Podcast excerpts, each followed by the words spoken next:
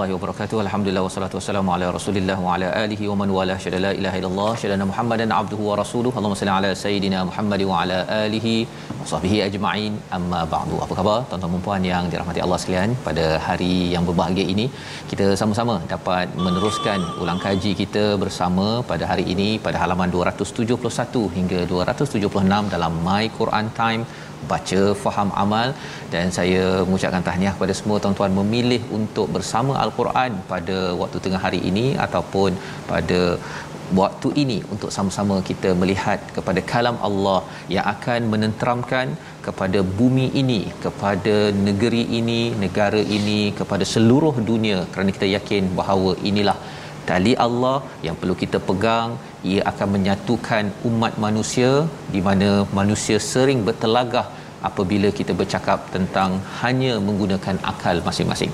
Pada hari ini kita bersama Ustaz Tirmizi Ali. Apa khabar Ustaz? Baik, Alhamdulillah. Apa khabar ini? Alhamdulillah ya dan kita bukan berdua saja Ustaz ya. Ya. Di online kita bersama dengan tetamu undangan kita Al-Fadil Dr. Muhammad Arif Musa, pensyarah Universiti Islam ataupun Universiti Sains Islam Malaysia. Assalamualaikum Dr. Arif.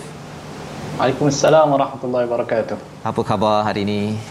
Sehat alhamdulillah. Terima kasih Ustaz Fazrul. Alhamdulillah. Bersyukur hari ini dapat bersama dengan Dr. Arif untuk sama-sama kita melihat enam halaman daripada halaman 271 hingga 276. Kita akan memulakan uh, perkongsian pada hari ini membaca ayat 35 muka surat 271 untuk kita melihat kepada kefahaman tauhid akidah yang benar yang disampaikan untuk panduan kita pada waktu ini doktor ya. Jadi Ya, ya, uh, kita akan sama-sama membaca dipimpin Ustaz Tirmizi insya-Allah. Baik, terima kasih Fadil Ustaz Fazrul yang berbahagia Dr. Musa yang berada di online pada hari ini kita ulang kaji insya-Allah uh, untuk awalnya kita akan baca ayat 35 eh muka surat uh, 271 أعوذ بالله من الشيطان الرجيم وقال الذين أشركوا لو شاء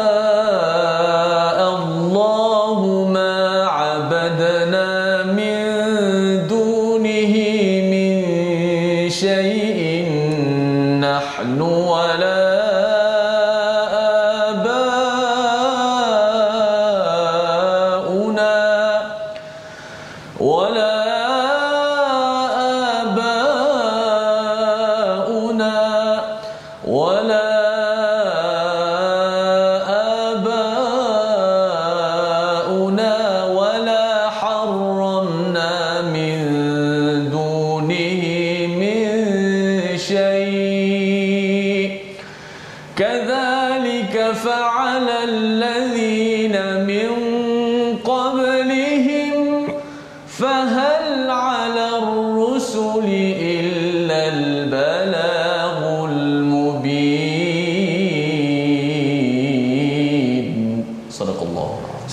Kita telah bacaan daripada ayat 35 memulakan uh, pelajaran kita ulang kaji kita pada hari ini. Dan orang-orang musyrik berkata jika Allah mengendaki niscaya kami tidak akan menyembah sesuatu apapun selainnya baik kami maupun bapa-bapa kami. Dan tidak pula kami mengharamkan sesuatu pun tanpa izinnya Demikianlah yang dilakukan oleh orang-orang sebelum mereka bukankah kewajipan para rasul hanya menyampaikan amanah Allah dengan jelas.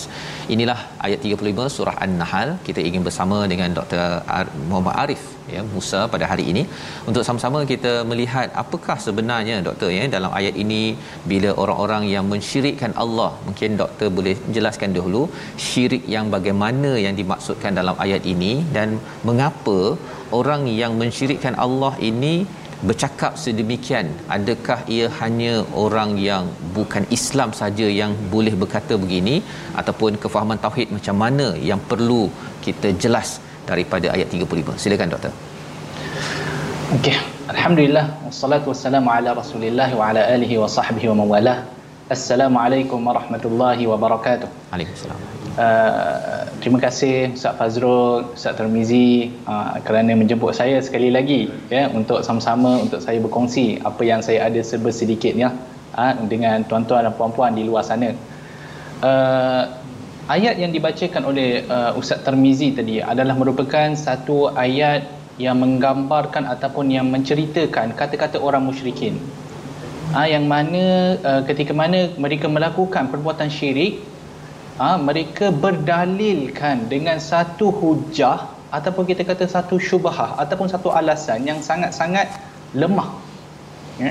kalau kita lihat ha, dalam ayat ini kita lihat bagaimana orang musyrikin ha, mereka bila mereka melakukan perbuat, perbuatan syirik mereka menyalahkan Allah Subhanahu Wa Taala.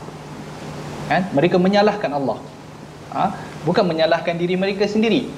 Ha, Ha, kalau kita lihat ustaz kalau ustaz ingat lagi ustaz dulu kita pernah cerita tentang syirik uh, tentang iblis. Iblis.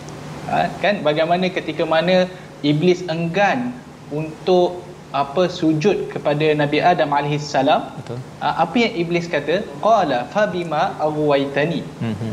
Kan? Ha, bagaimana engkau yang memesongkan aku.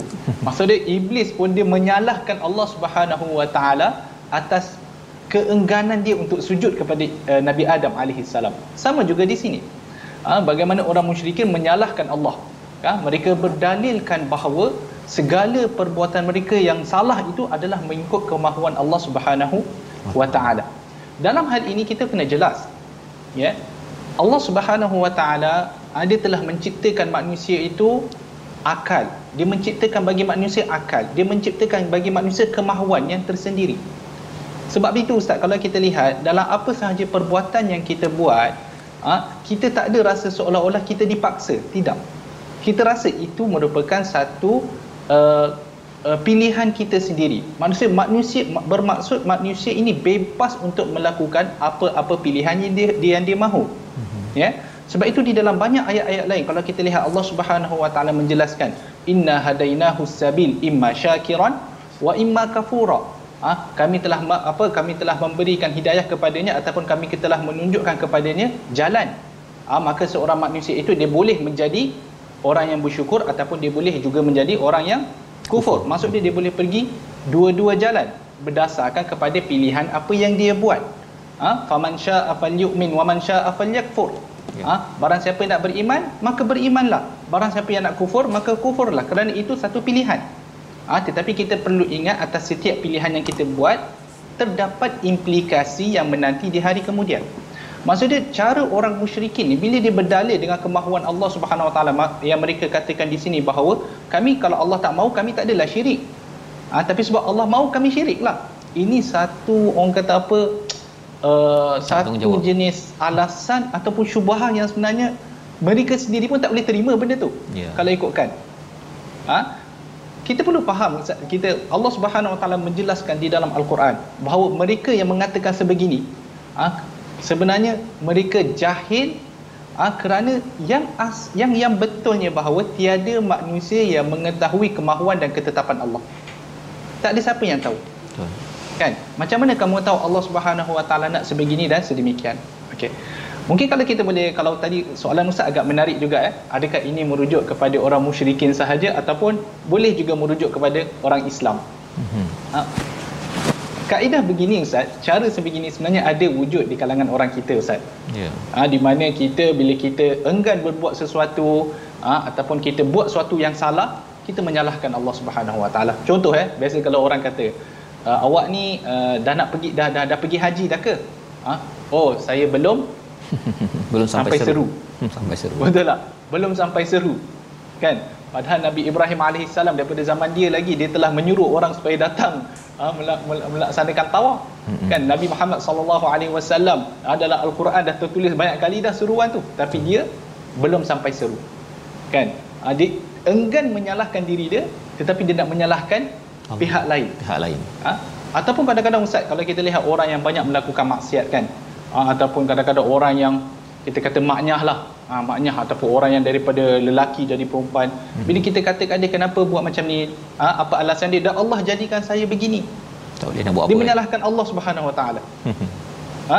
sedangkan dalam diri dia sendiri dalam diri kita semua kita sedar bahawa kita mempunyai kemampuan dan akal yang boleh mengelakkan kita daripada terjerumus dalam perbuatan maksiat. Apa yang diharamkan Allah Subhanahu Wa Taala sebenarnya adalah sesuatu perkara yang kita mampu untuk mengelak daripada terjerumus di dalamnya. Cuma nak tak nak sahaja. Wallahu alam. Baik terima kasih diucapkan pada Dr Arif. Yang menjelaskan tentang betapa dalam al-Quran ini ustaz ya. Yeah. Allah memberi kita pilihan kebebasan untuk memilih. Itu yang kita baca ustaz baca tadi surah al-Fatihah siratal ladzina an'amta alaihim. Pilihan yang pertama. Boleh saja Allah kata kun fayakun ya sebagaimana dalam ayat yang ke-40 itu semua orang hanya an'amta alaihim saja tak ada ghairil maghdubi alaihim tidak ada jalan dhalin uh, maka itu maksudnya Allah memang memaksa kita lah ya hmm. tak ada hmm. pilihan dan para malaikat tidak ada pilihan ya tidak ada pilihan tetapi berbalik-balik pada kita ada pilihan yang disampaikan oleh Dr Arif jadi dalam kehidupan kita ini nak menjadi amat produktif kita ada pilihan dan bertanggungjawab ha, tersilap pun Nabi Adam kembali mengaku dan kembali kepada Allah SWT itu yang kita perlukan untuk bumi ini ya untuk negara ini. Kerana apa? Kalau semua orang menyalahkan antara satu sama lain salahkan kemudian demo sana salahkan kutuk sana tetapi tidak bertanya pada diri sendiri apa perkara yang boleh saya majukan lagi maka itu akan menyebabkan kita kita akan ke ketinggalan. Jadi bila bercakap tentang kita makin lagi bersabar ya makin bertawakal sebagai salah satu ciri orang-orang yang yang ada ilmu Allah menyeru kepada kita dalam ayat 43 untuk fasalu ahli zikr in kuntum la ta'lamun. Kita baca ayat 43 untuk sama-sama kita lihat apa sebenarnya ahli zikr terutama dalam keadaan kita nak me- menyelesaikan isu contohnya kesihatan misalnya mm-hmm. covid-19 Betul. isu ekonomi isu politik yang macam-macam berlaku. Macam mana? Apa maksud ahli zikr kita baca dahulu ayat 43 halaman 272 silakan ustaz. Baik uh, kita baca ayat yang ke-43 muka surat 272 wama arsalna min qablika. A'udzubillahi minasyaitonir rajim wama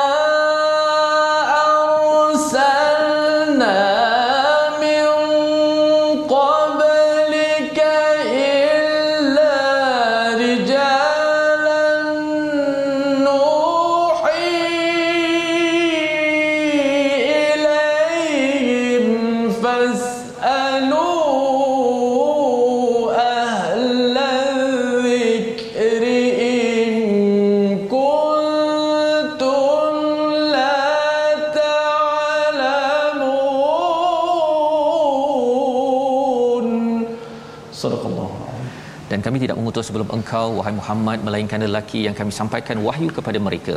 Maka bertanyalah kepada orang yang mempunyai pengetahuan jika kamu tidak mengetahui. Inilah panduan yang Allah berikan kepada kita selepas Allah bercakap dalam ayat 42 itu tentang tawakal selepas sabar tentang tawakal dibawakan betapa Allah mengutuskan para rasul. Dan ada istilah fasahlu fasalu ahli zikr in kuntum la ta'lamun. Jadi bersama dengan Dr Arif untuk menjelaskan kalau boleh uh, doktor mencerahkan tentang ayat ini ketika kita ada masalah COVID-19 ya kita sekarang ni beribu-ribu orang sudah meninggal ketika kita ada uh, cabaran politik dan ekonomi kita nak cari ahli zikr siapa ahli zikir tersebut? Silakan doktor. Uh, soalan yang menarik yang tentang ahli zikir. Uh, ayat yang sentiasa selalu dibacalah uh. yeah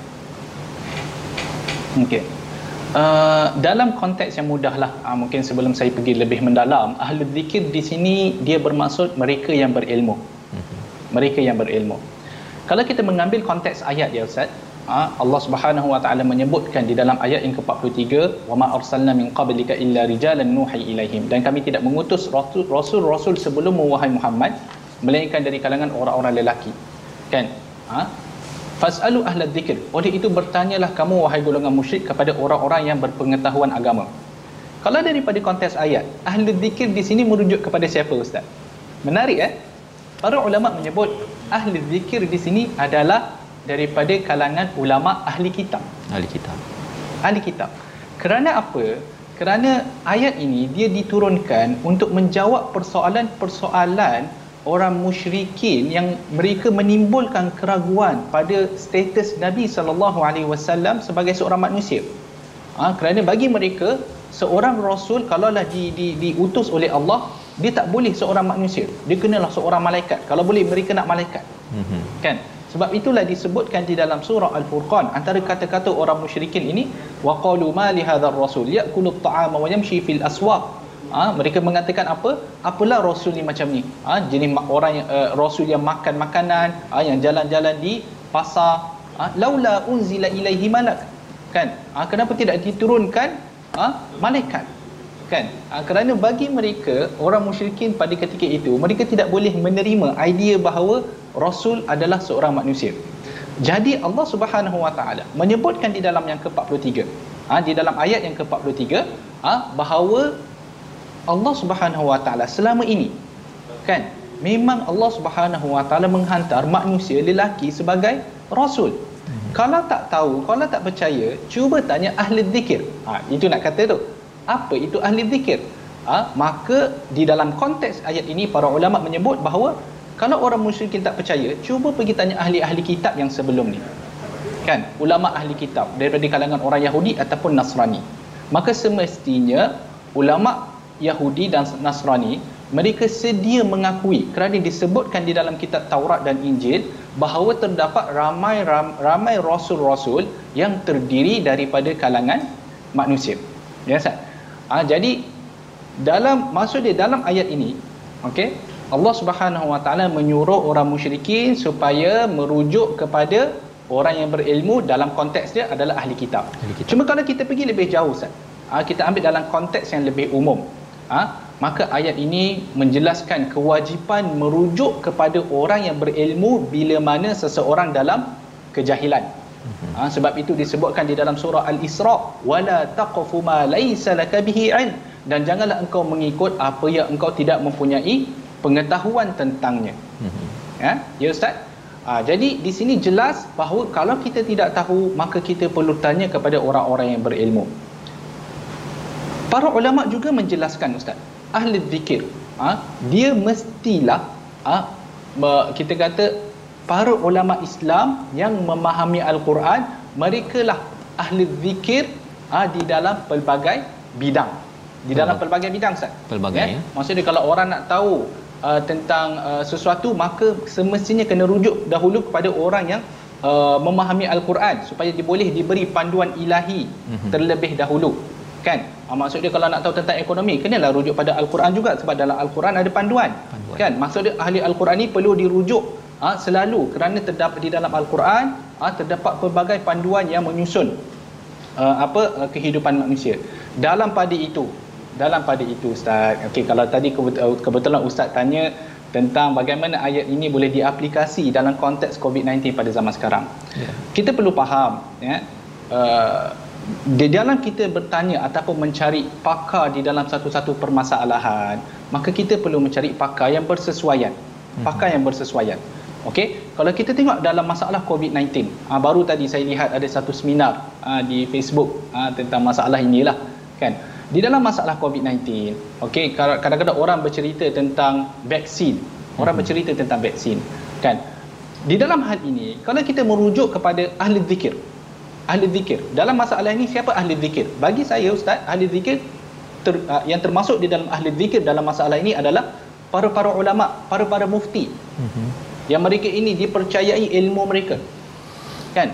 Ha? Jadi fatwa telah menjelaskan bahawa vaksin itu perlu diambil.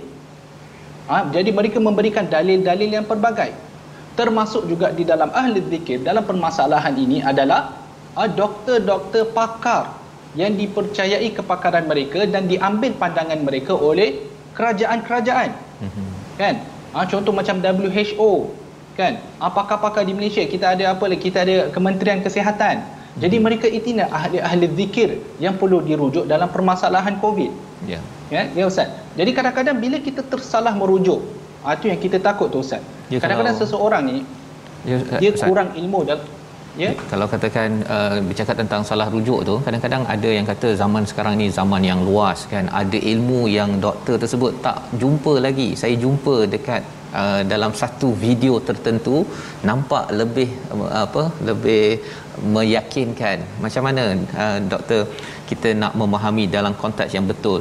Macam mana sumber cara mencari sumber ilmu itu timbul? Okey menarik Ustaz. Cara kita mencari sumber ya uh, pertama sekali sumber itu perlulah sahih sumber tu perlu sahih kan uh, kalau sama lah Ustaz kalau kita dengar satu-satu hadis Nabi SAW kalau kita tengok saya rasa agak sesuai untuk diaplikasi jugalah mm-hmm. uh, man, uh, manhaj muhaddithin mm-hmm.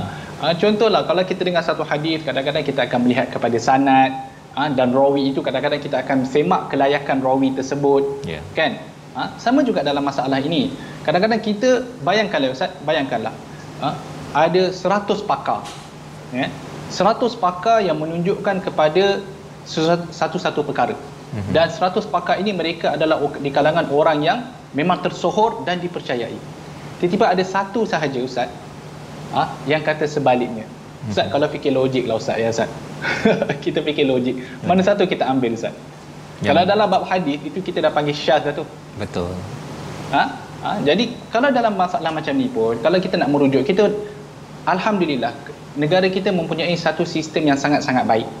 Ha, di mana kita mempunyai orang-orang yang pakar yang telah terkumpul di, bawah satu kementerian. Alhamdulillah. Jadi mereka ini telah memujuk bukan sekadar memberitahu ustaz bahkan memujuk. Kita boleh lihat doktor-doktor ni mereka seolah-olah sudah penat. Ha? sampai ke tahap mereka memujuk masyarakat supaya ambillah vaksin ambillah vaksin. Berapa kali kita punya Tan Sri ha? DG kita duk bercakap ambillah vaksin sampai dah ke, ke tahap kalau saya nampak seolah-olah merayu pun ada. Padahal untuk kebaikan siapa ustaz? Bukan untuk dia. Kebaikan rakyat kan? Jadi mereka ini adalah sepatutnya menjadi kita punya sandaran, sandaran. Ha, bukan sekadar mereka. Para-para hmm. ulama ha, ha, uh, Datuk Zul sebelum ini uh, bekas menteri agama kita yeah. ha, juga berapa kali menyuarakan benda ni. Para-para mufti kan? Jadi ustaz uh, janganlah kita cuba menjadi berbeza, berbeza. daripada mereka orang-orang yang tersohor mereka yang diyakini mereka yang dipercayai dalam bab-bab ini. Bukan sekadar tersohor dari segi nama tapi dari segi ilmu tersebut uh, ustaz ya yang kita maklum ya, betul. tadi baik ya, terima betul. kasih diucapkan pada Dr Arif menjelaskan bagaimana kita berinteraksi dengan ayat 43 ini dalam kehidupan kita seharian penting kerana ini adalah tanda bahawa kita mengamalkan isi kandungan al-Quran ini dalam kehidupan kita seharian. Kita berehat sebentar. Kita kembali semula dalam My Quran Time. Baca faham amal insyaallah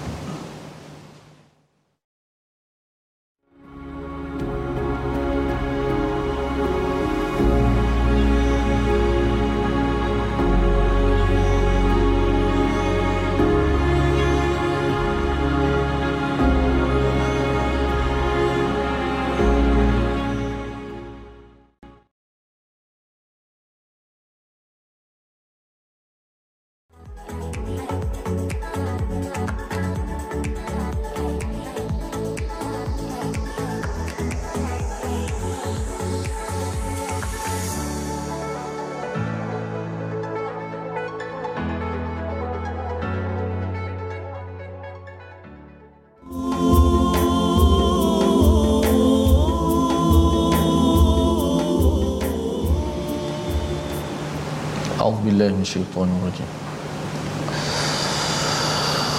وما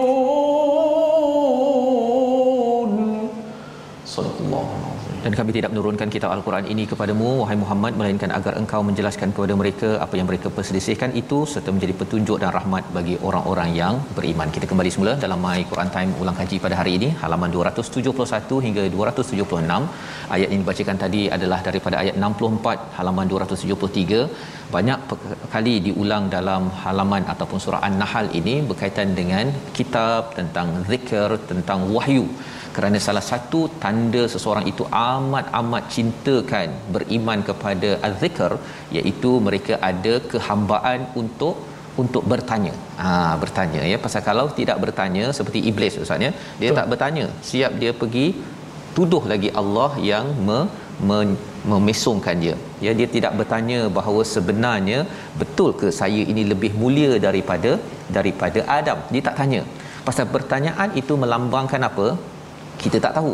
Dan bila kita tak tahu, kita merendah diri, itu adalah ciri yang menyebabkan tuan-tuan ketika bersama YouTube ketika ada sesuatu pendapat kita tanya kepada orang lain kerana kalau kita cari sendiri tanya Mr Google sahaja itu tidak menyebabkan kita Betul. rendah diri. Malah boleh menyombongkan diri buat pendapat macam-macam sehingga boleh merosakkan cara kita ber, berfikir. Bercakap tentang wahyu ini juga diulang pada ayat yang ke-68 dan 69 wahyu diberikan kepada lebah.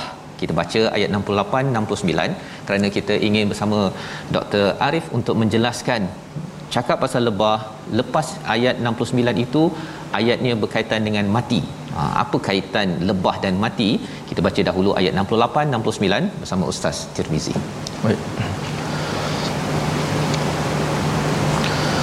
أعوذ بالله من الشيطان الرجيم وأوحى ربك إلى النحل أن اتخذي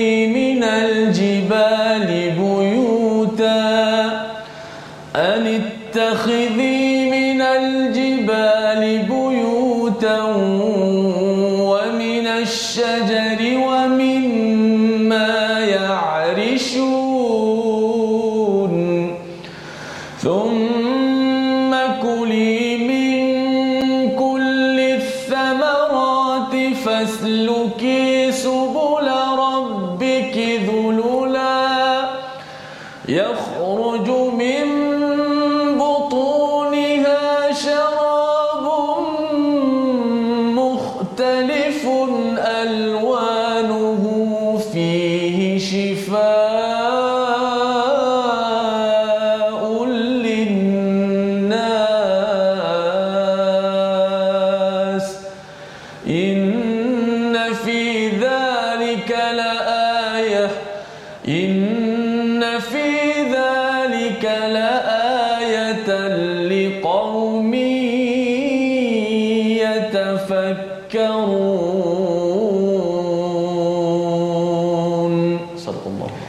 Tuhanmu mengilhamkan kepada lebah buatlah sarang di gunung-gunung di pohon-pohon kayu dan di tempat-tempat yang dibina oleh manusia. Ya'rishun kemudian makanlah daripada segala jenis buah-buahan lalu turutlah jalan Tuhanmu yang telah dimudahkan bagimu. Daripada perut lebah itu keluar minuman madu yang pelbagai warna dalamnya terdapat ubat yang menyembuhkan bagi manusia. Sesungguhnya demikian itu benar terdapat tanda-tanda bagi orang yang berfikir. Selepas sahaja perkataan berfikir ini muncul Allah menyatakan Allah menciptakan Allah mematikan bersama dengan Dr Arif kaitan lebah dan kematian itu dipersilakan okay. uh, ayat yang dibaca oleh Ustaz Tarmizi tadi uh, itu ayat yang menjelaskan uh, tentang uh, lebah eh. uh, agak menarik sebab Allah Subhanahu Wa Taala memperincikan uh, cerita tentang lebah ni kat sini uh-huh. thumma kuli min kulli thamarat fasluki subula rabbiki dhulula uh, sehinggalah ceritakan tentang uh, madu uh, madu dalam erti uh, yang difahami mudah lah eh jangan ya, faham mudah. lain pula madu tu oh, ya okay. Jadi kalau saya nak jawab soalan uh, Ustaz Fazrul ya tentang mungkin kita perlu lihat uh, daripada aspek yang lebih besar uh, iaitu tentang uh, surah An-Nahl. Ini cara uh, apa pemahaman saya terhadap ayat-ayat yang dibacakan oleh Ustaz Tarmizi tadi. Surah An-Nahl ini adalah satu surah makkiyah. Uh, yang mana seperti mana yang kita tahu dan saya dah sebutkan beberapa kali bahawa surah Makiyah ini adalah surah yang akan menegaskan tentang uh, paksi-paksi akidah. Kan? Cuma cara surah An-Nahl ini dia nak menegaskan tentang ketauhidan ini adalah melalui uh, uh, penyebutan ataupun disebutkan nikmat-nikmat yang Allah Subhanahu Wa Taala sediakan untuk manusia. Ha, itu cara cara Allah Subhanahu Wa Taala menegaskan mengenai tauhid di dalam surah An-Nahl. Sebab itu kalau kita lihat Ustaz daripada awal surah An-Nahl itu boleh lihat bagai macam-macam nikmat yang Allah Subhanahu Wa Taala sebutkan ha, ha, kepada yang apa nikmat-nikmat yang diberikan kepada manusia semua ini untuk apa? Untuk nak menegaskan bahawa Allah lah yang menciptakan dan memberikan segala nikmat ini kepada kamu maka sembahlah kepada dia. Mm-hmm. Ha? Maka jadi kita boleh bila kita nampak flow surah ni macam ni, maka kita boleh kita bila kita baca ayat yang dibacakan tadi ha, tentang an-nahl, tentang madu, ha, maka kita boleh nampak ha, bahawa ha, Allah Subhanahu Wa Taala mengingatkan kepada manusia mengenai nikmat-nikmat yang diberikan. Kemudian kita lihat seterusnya Allah menegaskan bagaimana hanya dia yang menciptakan dan mematikan. Ha? Kalau kita tengok pada flow ini maka kita boleh lihat bahawa ia menunjukkan kepada kesempurnaan, kekuasaan dan keesaan Allah Subhanahu wa taala. Ya Ustaz. Ha, yang ni pemahaman saya lah. Jadi segala apa yang disebutkan oleh nikmat semua ni nak membawa kepada tauhid rububiyah itu. Allah. Bahawa Allah yang menciptakan kamu, Allah yang memberikan nikmat, maka bila mana kita telah ikrar kepada tauhid rububiyah maka perlulah kita pergi kepada satu lagi step iaitu kita mengesakan Allah Subhanahu wa taala di dalam segala ibadah yang kita buat ha? cuma mungkin ustaz mungkin nak membawa saya kepada madu itu sendiri ha? yang mana madu ini seperti mana yang kita tahulah ha, dia kelebihan madu ni saya rasa tidak perlu tidak perlu untuk kita nak cerita sebab dia sangat maklum kan? Ha, madu ini ada banyak uh, benda-benda yang baik dari segi aspek kesihatan. Bahkan saya ingat ustaz ha, masa di awal-awal covid lah masa di awal-awal covid dahulu ha, ada beberapa researcher ha, di Amerika Syarikat pada ketika itu mereka cuba untuk mengkaji apakah keberkesanan madu ha, di dalam menentang COVID-19 pada hmm. ketika itu. Yeah. Tetapi wallahu alam saya tak follow lah lepas tu result kepada research eh, kepada research itu hmm. uh, saya tak follow dengan lebih lanjut lah mungkin akan dikeluarkan di mana-mana jurnal. Wallahu alam. Terima kasih diucapkan pada Dr Arif yang menjelaskan ustaznya tentang apakah gambaran besar uh, kesatuan tema di dalam surah An-Nahl dan juga Al-Quran ini untuk kita makin mentauhidkan Allah Subhanahu Wa Taala. Allah lah yang menciptakan nikmat-nikmat salah satunya lebah dan madu ini termasuklah Allah juga yang berkuasa untuk menghidupkan, mencipta dan mematikan seseorang. Itu gambaran yang diberikan. Malah sebentar tadi bila doktor nyatakan bahawa tentang madu saatnya ya. boleh ubat macam-macam ya. Ada kat situ istilahnya syifaul linnas. Tetapi kalau kita tengok ayat 70 itu tiga perkara lah ya ataupun dua perkara yang tidak dapat diubati. Hmm. Yang pertama mati hmm. kan? Yang kedua namanya adalah arzalil umur iaitu bila keadaan dah lemah ya. Dan kemudian kembali kepada la ya'lama ba'da ilmin syai'a jadi nyanyuk ustaz. Ha, makan madu macam mana pun nyanyuk juga ya. Tak dapat nak mengubat kepada tiga perkara tersebut. Jadi itu ke kehebatan Allah Subhanahu Wa Taala. Allah nak ingatkan kita kita ini tetap hamba jadi bila ada nikmat gunakan sebaik mungkin dan kembali kepada Allah kerana itulah dibawakan beberapa perumpamaan dalam surah An-Nahl terutama pada ayat yang ke-75 dan 76. Kita baca ayat 76 sama-sama. Halaman 275 kita melihat perumpamaan yang menarik Allah bawakan tentang seorang yang abkam yang bisu tak boleh buat apa-apa dibandingkan dengan satu lagi hamba ayat 76 bersama Ustaz Tirmizi.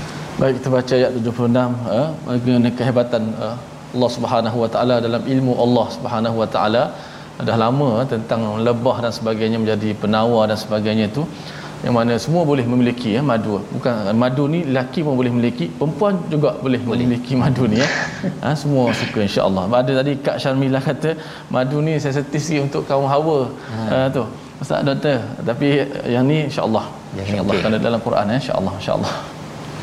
Okey kita baca ayat tu, eh, uh, 76 76 auzubillahi minasyaitonir rajim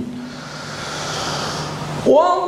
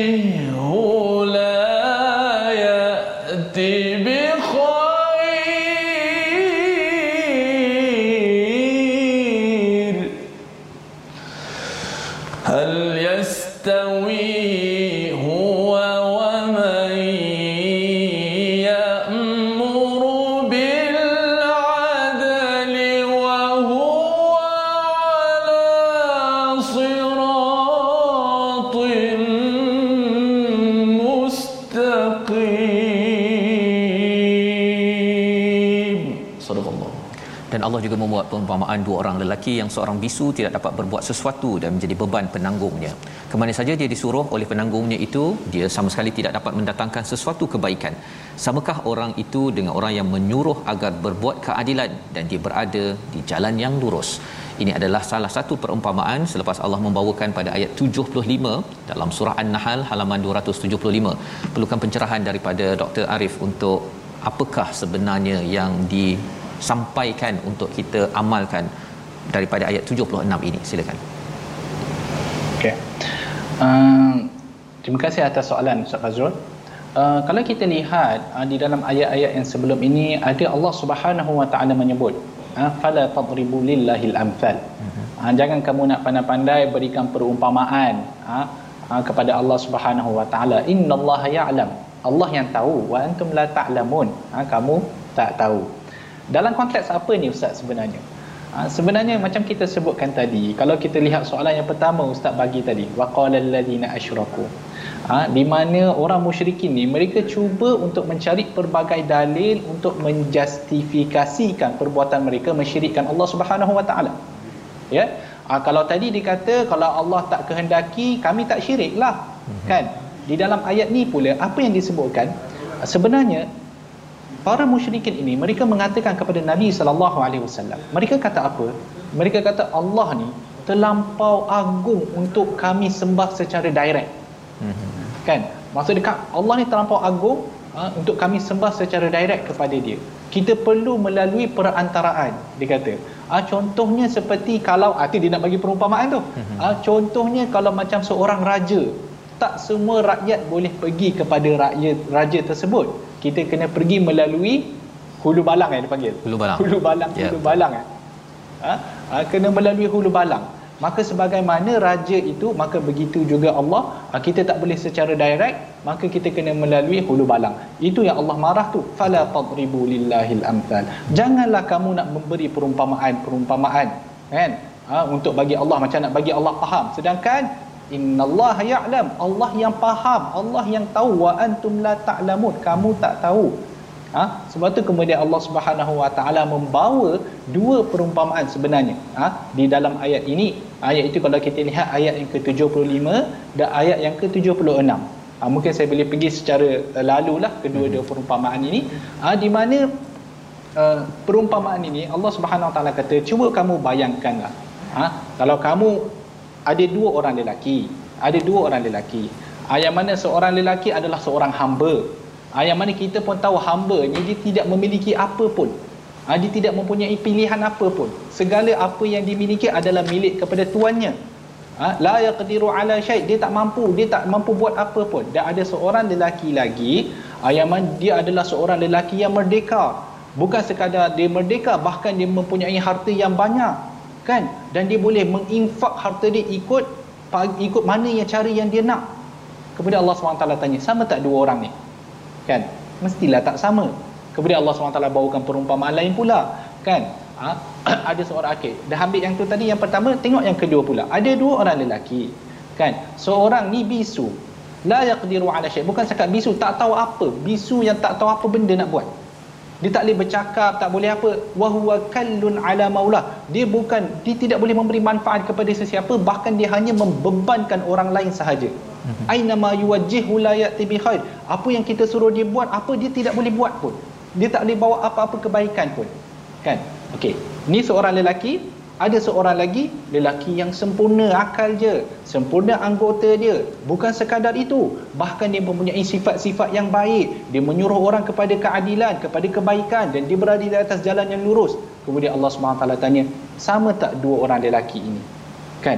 Allah Subhanahu Wa Taala nak nak nak nak membayangkan kepada orang musyrikin ini ha, bahawa apa yang mereka sedang lakukan daripada perbuatan syirik adalah satu benda yang sangat-sangat bodoh kan? Ha, di mana kalaulah dua orang lelaki ini tidak sama kalau yang pertama tadi antara hamba yang tidak boleh buat apa-apa dengan seorang lelaki yang yang berkuasa ha, ha, dan juga perumpamaan yang kedua seseorang yang bisu dan seseorang yang boleh membawa orang kepada kebaikan kalau dua-dua ini tidak sama. Bagaimana kamu boleh menyamakan antara Allah Subhanahu Wa Taala yang Maha Pencipta yang Maha Mengetahui yang Maha Memberi rahmat? Mm-hmm. ha, dengan satu berhala kamu samakan Allah dengan berhala yang satu sekali tidak boleh berkata-kata tidak mempunyai apa-apa hanya membebankan penyembah-penyembahnya tidak boleh mengabulkan apa jenis apa sahaja doa yang di, yang yang dipinta ha, maka di sini Allah Subhanahu Wa Taala memberikan satu logik Ha? Mhm. kadang-kadang kita ni kadang-kadang bila kita berdakwah adalah penting juga untuk kita menggunakan logik-logik sebegini ha, kerana Allah Subhanahu Wa Taala di dalam al-Quran ini pun Allah Subhanahu Wa Taala membawa ha, perumpamaan-perumpamaan ini agar manusia boleh memahami ha? sebagai seorang muslim pula ustaz bila kita baca ayat-ayat macam ni kita rasa sangat-sangat bersyukur.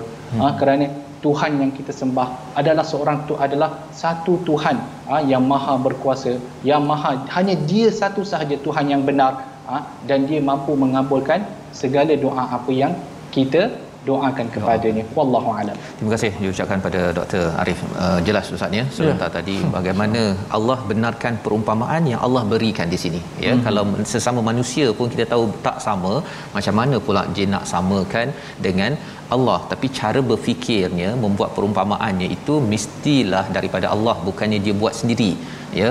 Kalau dia buat sendiri dia akan seperti mana macam mengajar-ngajar Allah yang disampaikan oleh Dr. Arif sebentar tadi. Dan menarik uh, Dr. Arif ya sebenarnya di hujung ayat 74 uh, wa antum la ta'lamun kalau tadi ayat yang ke 43 uh, fasalu ahli zikr in kuntum la ta'lamun nak ceritanya ialah cara orang yang uh, beriman dia ada cara membuat perumpamaan ataupun dia belajar perumpamaan dan juga cara dia hidup ini suka bertanya adalah dua perkara yang uh, spesifik.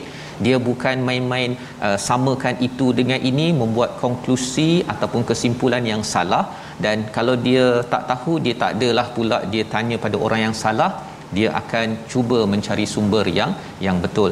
Sebagai satu kesimpulan akhir ustaz ya yeah. agar kita sama-sama doa kita mempunyai cara berfikir yang betul berteraskan kepada al-Quran inilah yang dilatih daripada surah an-nahl. Kita doa pada Allah SWT Allah izinkan kita mendapat pencerahan dan cerah dalam kita berinteraksi dengan al-Quran. Kita berdoa di akhir ini Bismillahirrahmanirrahim. Alhamdulillahirabbil wassalatu wassalamu ala asyrafil anbiya'i wal mursalin wa ala alihi wa sahbihi ajma'in. Ya Allah berkatilah pertemuan kami majlis ilmu kami pada hari ini ya Allah. Ya Allah jadikanlah al-Quran yang sentiasa kami dengar, kami baca, kami tadabbur ini benar-benar membekaskan memberi kesan dalam hati-hati kami ya Allah. Jadikanlah hati-hati kami ini sebagai tempat bekas untuk kami sentiasa membaca Al-Quran Ya Allah Sentiasa singgah dalam hati-hati kami ayat-ayat Al-Quran Ya Allah Ya Allah jadikanlah ayat Al-Quran yang kami baca yang kami faham ini benar-benar memberi kekuatan kepada kami untuk terus kami beramal isi kandungan Al-Quran dan sunnah Nabi Muhammad sallallahu alaihi wasallam. Ya Allah, muliakanlah kami dengan Al-Quran ya Allah. Ya Allah, adabkanlah kami dengan adab daripada Al-Quran ya Allah, akhlakkan kami dengan akhlak Al-Quran ya Allah.